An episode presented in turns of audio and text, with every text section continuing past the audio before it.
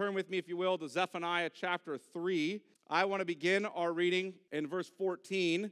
I'm just going to read verses 14 through 17 and look at this text together.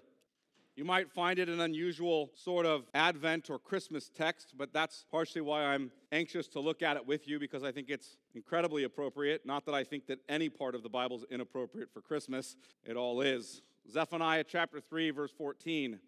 Sing aloud, O daughter of Zion. Shout, O Israel. Rejoice and exult with all your heart, O daughter of Jerusalem. The Lord has taken away the judgments against you. He has cleared away your enemies. The King of Israel, the Lord, is in your midst. You shall never again fear evil. On that day it shall be said to Jerusalem, Fear not, O Zion, let not your hands grow weak. The Lord your God is in your midst, a mighty one who will save. He will rejoice over you with gladness. He will quiet you by his love. He will exult over you with loud singing. Let me pray. Father, we ask that as we consider your word, your spirit might illumine our minds. He would give us ears to hear what the Spirit is saying to the churches, not only what Zephaniah the prophet was saying to Israel about her exile and restoration, but what he was saying to your people in every age about the coming Messiah and the great day of the Lord. We pray that we would hear what the Spirit is saying to the churches, that we would believe and that we would obey this command to sing with great joy. We pray this in Jesus' name. Amen. We can't speak about Christmas apart from considering Christmas music, can we? I mean, whenever you think about Christmas beginning, and it begins earlier and earlier in our culture, suddenly the Christmas music starts coming on the radio. It's just part and parcel to our understanding of the Christmas season. And that's because there's something about our humanity that gives rise to literature and art and poetry and song. Whether it's a wedding or a funeral, a graduation or a big game, we're a people who sing. There's music that attends all of those circumstances. So the question is what is it about our humanity that needs to express itself in art and in poetry and music? Why are we an artistic, literary, poetic, singing creature? Do you ever stop and think about that? I mean, your dog is not an artistic, literary, musical creature. Why are we? I think the simple answer to that question is found in one word beauty. Herman Bavinck, the Dutch theologian, says this Art, in all its works and ways, conjures up an ideal world before us in which the discords of our existence on earth are purged in a gratifying harmony. Thus, a beauty is disclosed in which this fallen world had been obscured by the wise, but is discovered to the simple eye of the artist. And because art thus paints for us a picture of an other and higher reality, it is a comfort in our life. It lifts the soul up out of consternation and fills our hearts with hope and joy. So, what is it about humans that we find it so necessary to express, to admire, to revel in beauty? The answer is it's because we're made in the image of God. God is true. Thus, we seek after and love the truth. God is the truth, thus, as is image bearers, we pursue the truth. That's why the relativizing of the truth in education and culture is so deeply dehumanizing, isn't it? God is holy. Thus, we seek after and love the good. Because God is good, his image bearers pursue the same. You know, we educate because we want our children to be lovers of the truth, lovers of the good. In other words, we want them to be men. And I mean men in the gender neutral sense. We want them to be virtuous, truth loving men. If education is about helping humans become more human, which it is, if education is about, in other words, recovering more of the image of God that was corrupted and lost in the fall, which it is, then seeking the truth and pursuing virtue is deeply embedded in the goal of education, or discipleship is another word for that. That is why we know something's missing in an educational system or in discipleship that seems to exist to make people merely productive employees and law abiding citizens of the state, but has no regard for them being virtuous men. But I want to take it a step farther. God is not just true and good or holy. God is also glorious. He is magnificent in beauty. He spreads his beauty across the earth in all his works and ways. Thus, we seek after and love that which is beautiful. God is beauty. Thus, as his image bearers, we pursue what is beautiful. I think that's why God gave us the gifts of artists and poets and musicians. The reason we have historically encouraged music and art in education is because it makes us more human. Why? Because God is gloriously beautiful in all his works and ways. And music and art are capable of capturing that beauty and lifting our souls in a manner that makes us more truly human, that makes us more true image bearers. Thus, when we question how an art class or a poetry assignment or a music class helps prepare someone for employment, we betray our own misunderstanding of our humanity, don't we? I say all this to drive after the question why are we creatures who sing? I don't think we stop and think about that enough. It's kind of an odd activity if you think about it to just start singing. Why? We are creatures who sing precisely because it is here in song that we are in some way able to capture beauty in a manner that we cannot in science or philosophy. See, we can capture what's true and good in those disciplines, but we really can't capture beauty in the same way, can we? When I walk into a hospital room of a family who just lost their loved one, people aren't asking for a science lesson. They're not asking for me to give them some philosophical accounting of what's happened. Or they want to hear a psalm read. A psalm is just a song. Why? Why is it then that they want a psalm, a song? It is because in the ugliness of sin and death, the beauty of song, particularly song that gives voice to the precious truths of the gospel, has a way of lifting our souls and filling our hearts. That's why Christians sing whenever we gather. That's why we have a book of Psalms. The Lord, in His sovereignty, superintended the writing of 150 songs. He didn't just give us epistles that are didactic, in other words, that teach us lessons sequentially or logically. He didn't just give us narratives that tell us the history of something. He gave us poetry, He gave us songs. Yes, we're commanded to sing. No, it's not an option not to sing. It's actually disobedience to God to stand there in corporate worship and not sing with God's people because you're commanded to sing. But God's commands are given so that we live in conformity with who He is and who He has designed us to be. Thus, we sing psalms, hymns, and spiritual songs to one another. And what's the content of those songs? What is it that we're singing about as Christians? What is moving us to song? The glorious beauty of the Lord in all his works and words, most especially or particularly in the gospel. That's why we sing at Christmas, isn't it? We sing because of the good news. What do the angels do at the birth of Christ? Have you ever considered that? They see that God now dwells with man in Jesus. He is Emmanuel, God with us. He is Jesus, Yahweh saves, God's salvation to us and they see him and they break out into song. Glory to God in the highest, and on earth, peace among those with whom he's pleased. That's what Christmas ought to lead us to do. Christmas ought to cause us to sing because there's a beauty in the gospel that we can capture no other way than by singing. And the prophet Zephaniah knew this. I'm telling you, the prophet Zephaniah knew that Christmas ought to cause you to sing why does he command them to sing with joy? Look at Zephaniah 3:14. Sing aloud, O daughter of Zion. Shout, O Israel. Rejoice and exult with all your heart, O daughter of Jerusalem. Why does he command them to sing with joy? This is my contention. He knew the Christ was coming and that he would be God with us, and he commanded us to sing. There's a central repeated theme here in this passage. Look at Zephaniah 3:15. Why are we singing aloud? Verse 15. The Lord, Yahweh, all caps, has taken away the judgments against you. He has cleared away your enemies. In whom does he do that? But the Christ, the King of Israel, catch this, the Davidic king who would sit on the throne forever, the Lord, Yahweh, is in your midst you shall never again fear evil. See that? The king of Israel, the Lord, is in your midst. Now look down at verse 17.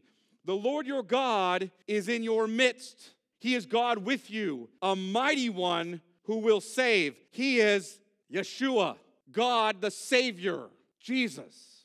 Zephaniah knows the Messiah is coming and that he will be Emmanuel, God with us. He knows that from Isaiah. He knows that from direct superintendence of the Holy Spirit, God giving him a word from the Lord.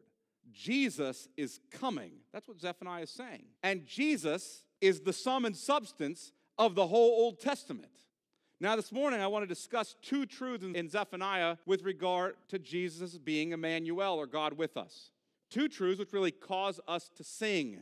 First, I want to look at Zephaniah and see what are the glorious benefits of Jesus being Emmanuel, God with us. Those glorious benefits cause us to sing. Second, I want to look at the gracious purpose of Jesus being Emmanuel, God with us, because that gracious purpose causes us to sing. So let's look first at the glorious benefits of Jesus being Emmanuel. We sing with joy, really, is what I'm arguing, because of the glorious benefits of Jesus being God with us. Twice, Zephaniah emphasizes that he is God in our midst. What's the importance of that? Why stress twice that he is God in our midst? And what's the relationship between God being with us and the rest of the good news that Zephaniah is laying out here?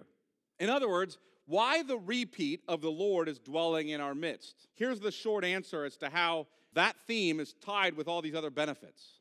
Dwelling with God is life. Dwelling with God is life. He is in himself life.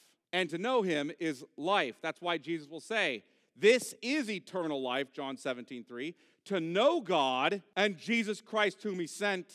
That doesn't just mean to intellectually know about him, that means to know him relationally through faith.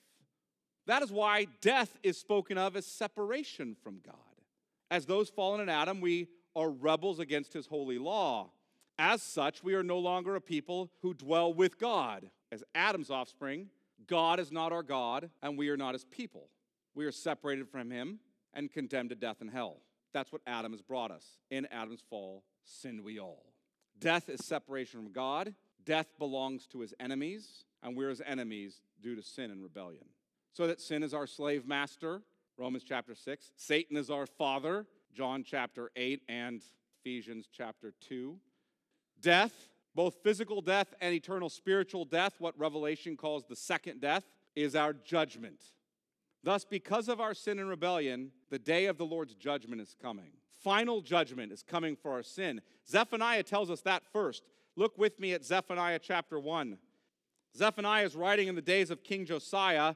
If you remember King Josiah, this is in the early decades of 7th century BC or 600s BC. Josiah is king. He restores the law to Israel, if you guys remember that. But it's too little, too late. They're headed for exile. And Zephaniah, in light of that, during that reign, we learn that he's in that reign from verse 1, says this in verse 2. Notice this. I will utterly sweep away everything from the face of the earth, declares the Lord. That language reminds you of the sweeping away of everything in the great flood. It's intentionally echoing that. I will sweep away. Now, notice the reverse order of Genesis 1 here.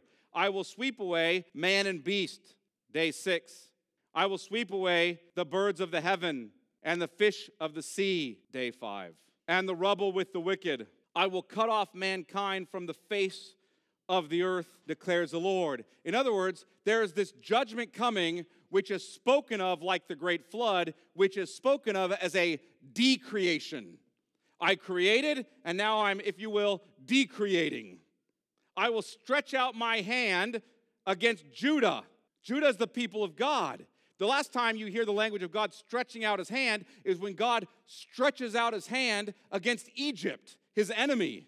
I will stretch out my hand against Judah and against all the inhabitants of Jerusalem. Look down at verse 7. Be silent before the Lord God, for the day of the Lord is near. The Lord has prepared a sacrifice and consecrated his guests. This is picking up language from Genesis 15 and will run all the way into Revelation 19. The sacrifice are the unbelievers whom the Lord will cut down, and his guests are the vultures whom he will call in to feast on their flesh. This is brutal language. Look down at verse 14. The great day of the Lord is near, near and hastening fast. The sound of the day of the Lord is bitter. The mighty man cries aloud there. A day of wrath is that day, a day of distress and anguish, a day of ruin and devastation, a day of darkness and gloom, a day of clouds and thick darkness, a day of trumpet blast and battle cry against the fortified cities and against the lofty battlements. Now look down at verse 18. Neither their silver nor their gold shall be able to deliver them on the day of the wrath of the Lord. In the fire of his jealousy, all the earth shall be consumed. For a full and sudden end he will make of all the inhabitants of the earth. See, this great day of the Lord is coming, in which he will judge all the earth for sin and unrighteousness and condemn them to eternal hell. Now, you might say, he says all the inhabitants of the earth. This is prophetic idiom, it's a way of speaking hyperbolically, because he will go on in Zephaniah 3 9 to say, I will save some. He will talk in Zephaniah 2 about a remnant of people he will save. So it's not that he's not going to save anyone from this judgment, but it's just that the prophet wants you to understand this judgment is totalizing, it's global, it's final, it's full.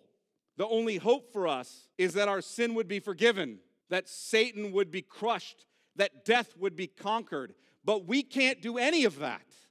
Thus, we don't sing for joy. In this state, we only lament. We sing, but it's a lamentation. We do not approach the Lord in confidence. We hide in guilt and fear and shame. And all of this is because of our sin. Adam and Eve dwelled with God in perfect righteousness and life and joy, didn't they? And when Satan tempted them to sin, and when they gave into that temptation, all was lost. We see this when Adam and Eve first sin in Genesis 3, and they try to cover their guilt and shame, and they go into hiding for fear of God. Yet, what was God's first word in their face of rebellion? You ever stop to consider that? They rebel. God speaks to them about the rebellion like a parent speaking to a child. He's already known what they've done. Did you do what I told you not to? When you ask your kids, you know exactly. They know that you know. That's what the Lord is doing with Adam and Eve. It's not like He's learning something new. I'm not sure what they did. He's asking them just like you do your children. You want them to confess, own up. They blame shift. Adam, that woman you gave me did it. Eve, Satan made me do it. And off we go. What's God's first word in response to all of that? He cursed the serpent, he cursed Satan. That's incredibly important for you to understand. Look at Genesis chapter 3. Keep your hand in Zephaniah and look at Genesis chapter 3. And turn there for sure because we're going to look at a few passages in Genesis and then we're going to move to Exodus and Leviticus and Jeremiah, just as a heads up. Look at Genesis chapter 3, verse 14. The Lord, if you notice the sort of chiastic structure that exists here, what I mean by that is he starts off by addressing man, what have you done? And then he ends by cursing man. And then he addresses woman, what have you done? And Then he goes to cursing woman second to last. And then he goes to Satan, what have you done? And then he curses Satan first. So the action of Satan and the curse upon Satan are at the center of that structure intentionally. So look what happens here. The Lord God said to the serpent, Because you have done this, Cursed are you above all livestock and above all the beasts of the field. On your belly you shall go, and dust you shall eat all the days of your life. This is not when serpents lost their legs. Let's be clear serpents never had legs. That isn't the point. When he's saying to Satan, On your belly you shall go, and dust you shall eat, he's talking about the position that a conquered foe takes before his king. You'll see that in the prophets as they address when one king conquers another king, and he puts that king, the conquered king, under his foot, and that king eats the dust. He's going to be a conquered foe. Now, look what it says in verse 15 I will put enmity between you and the woman, and between your offspring and her offspring. He shall bruise your head, and you shall bruise his heel. Why is the head going to be bruised of the serpent and the heel going to be bruised of the Son of Man, the seed of the woman? Because he is going to smash the serpent's head with his heel. Friends, this curse was a gloriously gracious promise to Adam and Eve. This is the mother promise. In other words, it's the promise that gives birth to all other biblical promises. Through the woman, the Lord would send a man who would conquer Satan's sin and death. Thus, think of this God's first word in the face of man's rebellion is grace. Salvation through judgment, which meets its culmination in the cross. We see this narrowed in the promise to Abraham. Look at Genesis chapter 12. As God calls Abram out of Ur of the Chaldees, he makes this promise to him. Notice this language of blessing that is going to counter the cursing language you've seen up till now between Genesis 3 and Genesis 11. There have been five curses dropped, and now come five blessings, showing that in Abraham's seed the curse will be reversed. Now the Lord said to Abram, Go from your country and your kindred and your father's house to the land that I will show you. Folks, the Lord does not just show Abram the land of Palestine. Paul tells us in Romans 4 that Abram understood that the whole earth was his inheritance. Hebrews 11 tells us that Abraham understood that he was looking forward to the city whose architect and builder is God, the new heavens and the new earth. The land that I will show you, it's first, though, a historical, typological land of Palestine. And I will make of you a great nation, and I will bless you and make your name great, so that you will be a blessing. I will bless those who bless you, and him who dishonors you I will curse, and in you all the families of the earth shall be blessed. God is promising to reverse the curse through Abraham's offspring and return us to the blessing of life with himself. See, in Abraham's offspring, we will once again dwell with God. We were kicked out of the garden because of sin. We no longer dwelled with him. We were no longer God's people in God's place under God's rule and blessing. But now God is telling Abraham that your seed will be the seed of the woman. The seed of the woman is coming from humanity, but the seed of woman is specifically coming from the nation of Israel. And he will cause you to dwell with me again. You'll be my people, a nation. You'll be in my place, a land. You'll be under my blessing. And that blessing will extend to all nations. In Abraham's offspring, we once again dwell with God, which is what we lost at the fall. Look at Genesis 17, verse 4. Behold, my covenant is with you. This is God speaking to Abraham, reaffirming the covenant he's made. And you shall be the father of a multitude of nations. See, Abram's purpose was never to just be the father of the Jews. He was always the father of everyone who would ever be saved by the seed of the woman. Always. All the nations will be blessed in him. He's the father of a multitude of nations. No longer shall your name be called Abram, but your name shall be Abraham, for I have made you the father of a multitude of nations. I will make you exceedingly fruitful.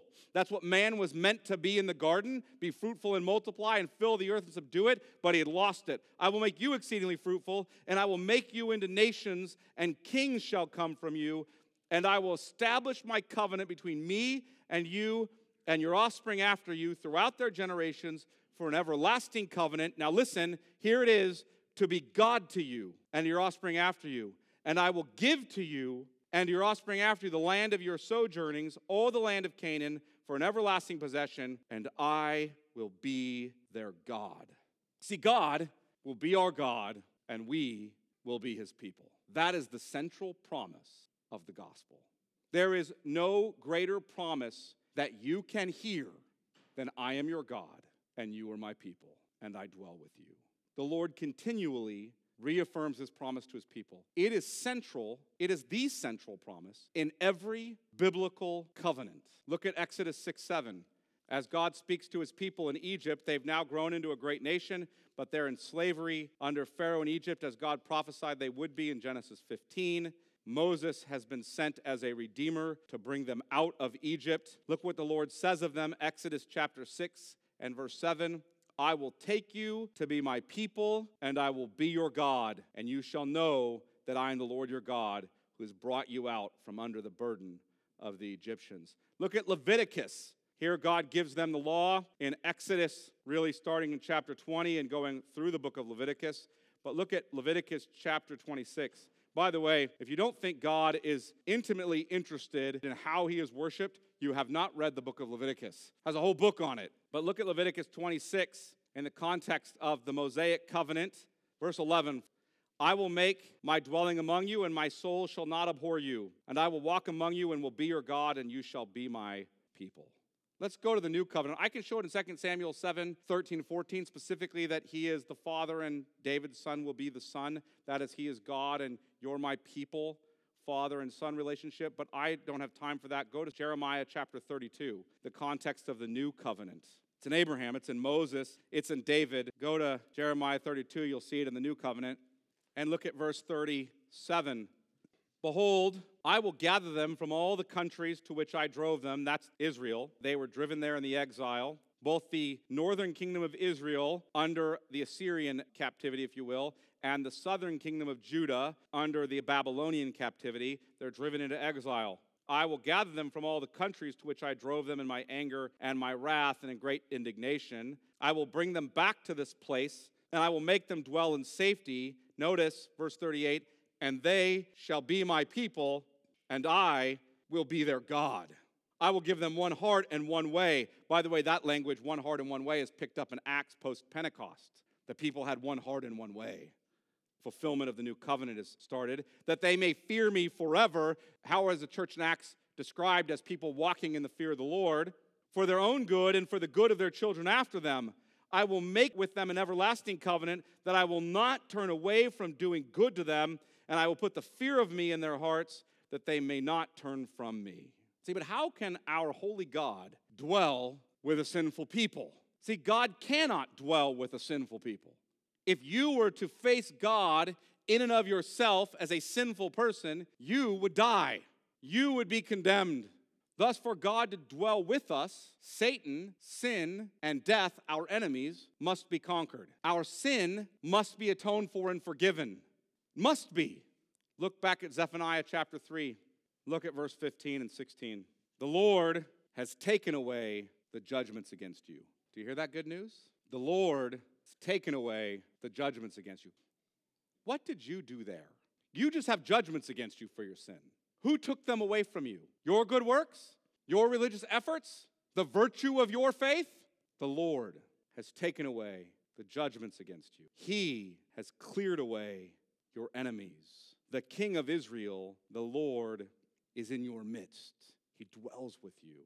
You shall never again fear. On that day it shall be said to Jerusalem, Fear not, O Zion. Let not your hands grow weak. By the way, fear not, O Zion, is picked up in John 12. I'll talk about that in a minute. And let not your hands grow weak is actually picked up in Hebrews. The Lord your God is in your midst, a mighty one who will save. He has taken away the judgments against you. This is the prophetic announcement that a day is coming in which our sins have been forgiven. Cleared away your enemies. You shall never again fear evil. This is the prophetic announcement that a day is coming in which Satan, sin, and death have been conquered. Now, this is all fulfilled in the gospel of Jesus Christ. That's why you read what you read in Matthew chapter 1. Keep your hand in Zephaniah but look at Matthew chapter 1 and verse 18. Now, the birth of Jesus Christ took place in this way. When his mother Mary had been betrothed to Joseph, before they came together, she was found to be with child from the Holy Spirit. And her husband Joseph, being a just man and unwilling to put her to shame, resolved to divorce her quietly. But as he considered these things, behold, an angel of the Lord appeared to him in a dream, saying, Joseph, son of David, do not fear to take Mary as your wife, for that which is conceived in her is from the Holy Spirit. She will bear a son, and you shall call his name Jesus, for he will save his people from their sins. He is the one who is mighty to save from our sins, who clears away all the judgments. Look what it says next, though. All this took place to fulfill what the Lord had spoken by the prophet, and this being Isaiah Behold, the virgin shall conceive and bear a son, and they shall call his name Emmanuel, which means God with us. That's the bracket around the Gospel of Matthew, by the way. It's an inclusio around Matthew, like brackets, so that you know the whole Gospel of Matthew is about this. He will be Emmanuel, God with us. How does the Great Commission end? And I will be with you always, even to the end of the age. Jesus is Emmanuel, our Savior. He went to the cross to bear our sins. As Herman Bavinck said, at his cross, the full content of the faith of the Old Testament is unfolded. And Christians were united to Christ through faith in his name. As those who are in Christ, Satan, sin, and death cannot defeat us. Sin is no longer your master. You've been set free and are enslaved to righteousness now. Satan is a conquered foe. God will one day put him under our feet. He that is in you is stronger than he that is in the world. the second death no longer has power of you. In fact, death has no more victory, it has no more sting. That's why when Jesus comes into Jerusalem on Palm Sunday, you have Zephaniah 3:16 picked up at the beginning of a citation that's from Zechariah 9:9. As he comes in and they're laying the palm branches down before him as he comes in on a donkey, you hear these words first Fear not, O daughter of Zion. And then you hear Zechariah 9 9, Behold, your king is coming riding on a donkey. Jesus is the king of Israel, the Lord in our midst. He has saved us. That's why we're being commanded to sing. Look at Revelation chapter 21. Let's go to the end of the book. Look at verse 1.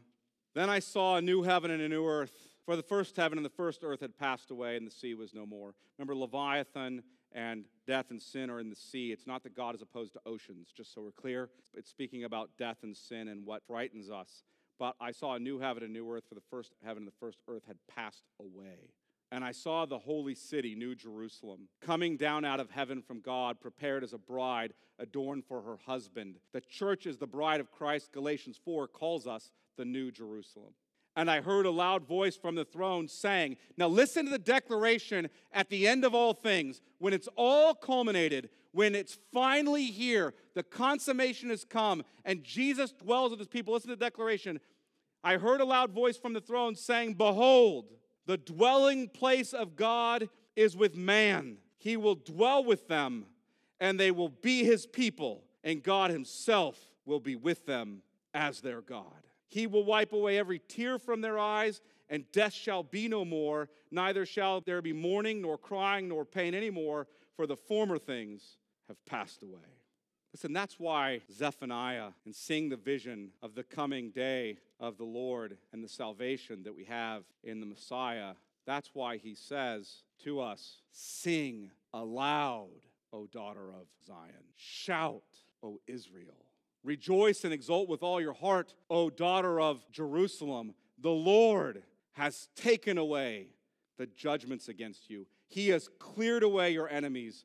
The King of Israel, the Lord, is in your midst. You shall never again fear evil. On that day it shall be said to Jerusalem, Fear not, O Zion.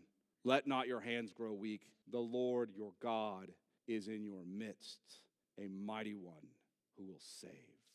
That leads me to the second truth today. Those are the benefits, the glorious benefits of Jesus being Emmanuel. We're saved, forgiven, we have life. What's the gracious purpose of Jesus being Emmanuel? What's the gracious purpose of it? In other words, why did God do all this? Why did he do it? Why did he promise to send his son to save us? Why did he purpose that in eternity?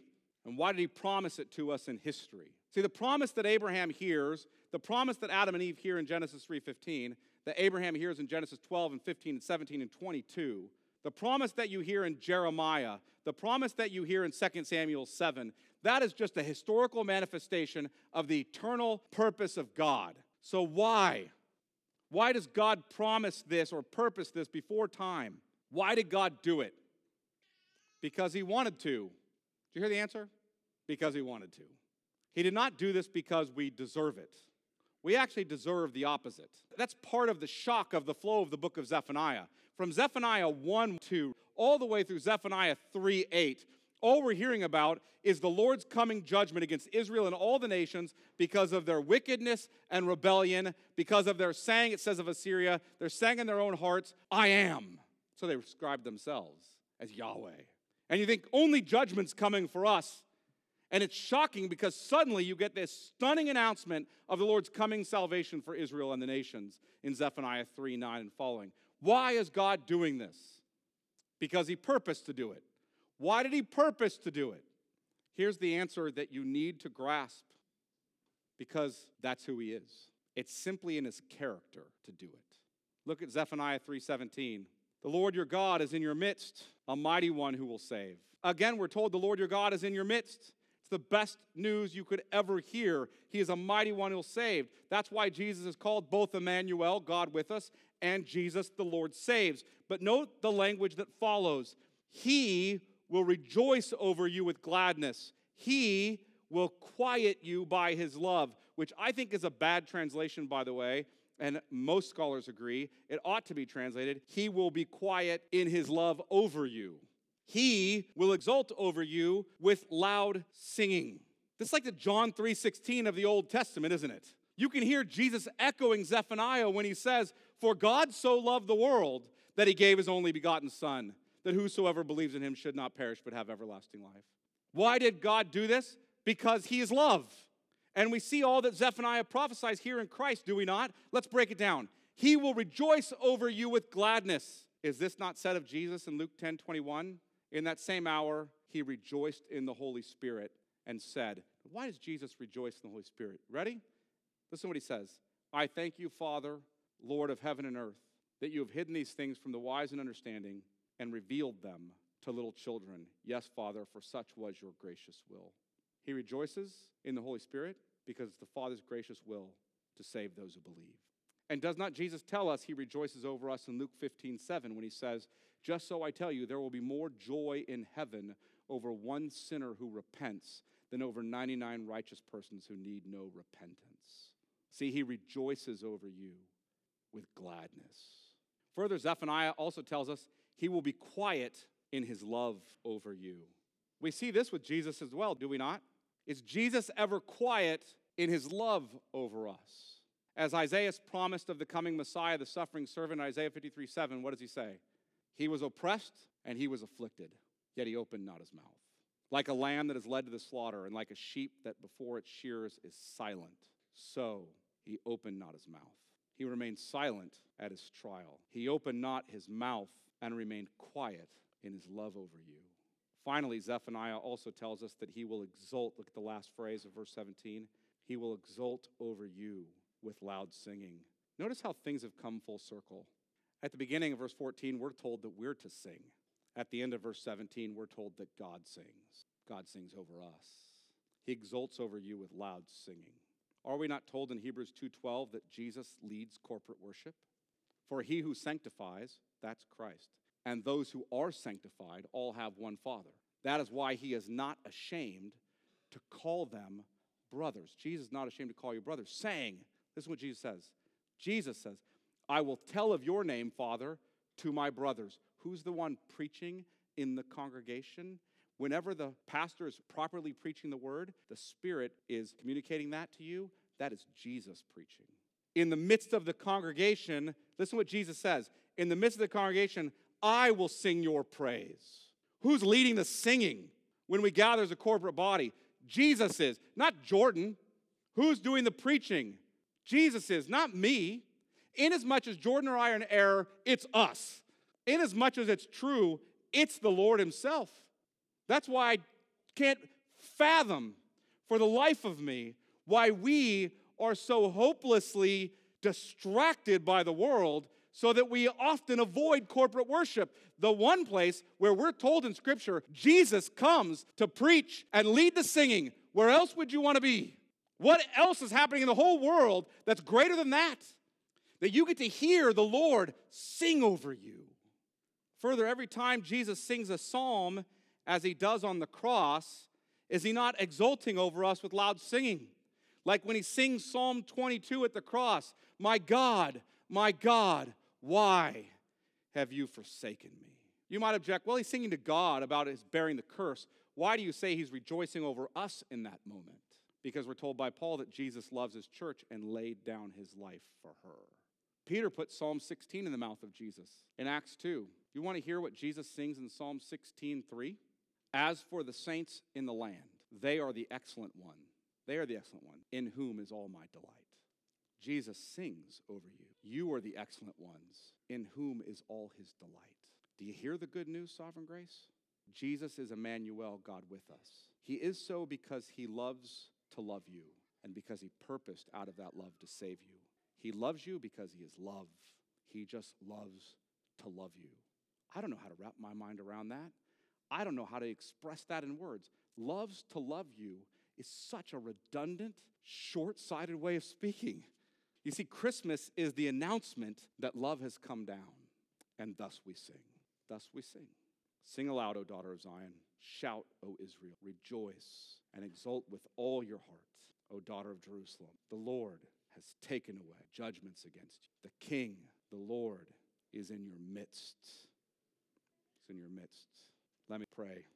Father, we are thankful that your Son has come to save us, that you have purposed in eternity past to be God to us and for us to be your people, that you promised that in history first in Genesis 3:15, that you continued to promise that not only to Adam but to Abraham, to Isaac and to Jacob and to Moses and all Israel, Joshua and to David, throughout the prophets, Isaiah and Jeremiah and Ezekiel and Zephaniah and Zechariah. We just go on, Father, the promise being repeated again and again. And we give thanks that that whole Old Testament story is unfolded in the incarnation, life, death, resurrection, and ascension of your Son.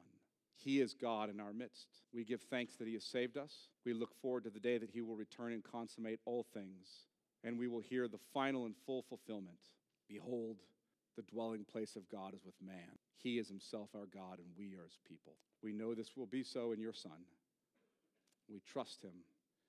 In Jesus' name, amen.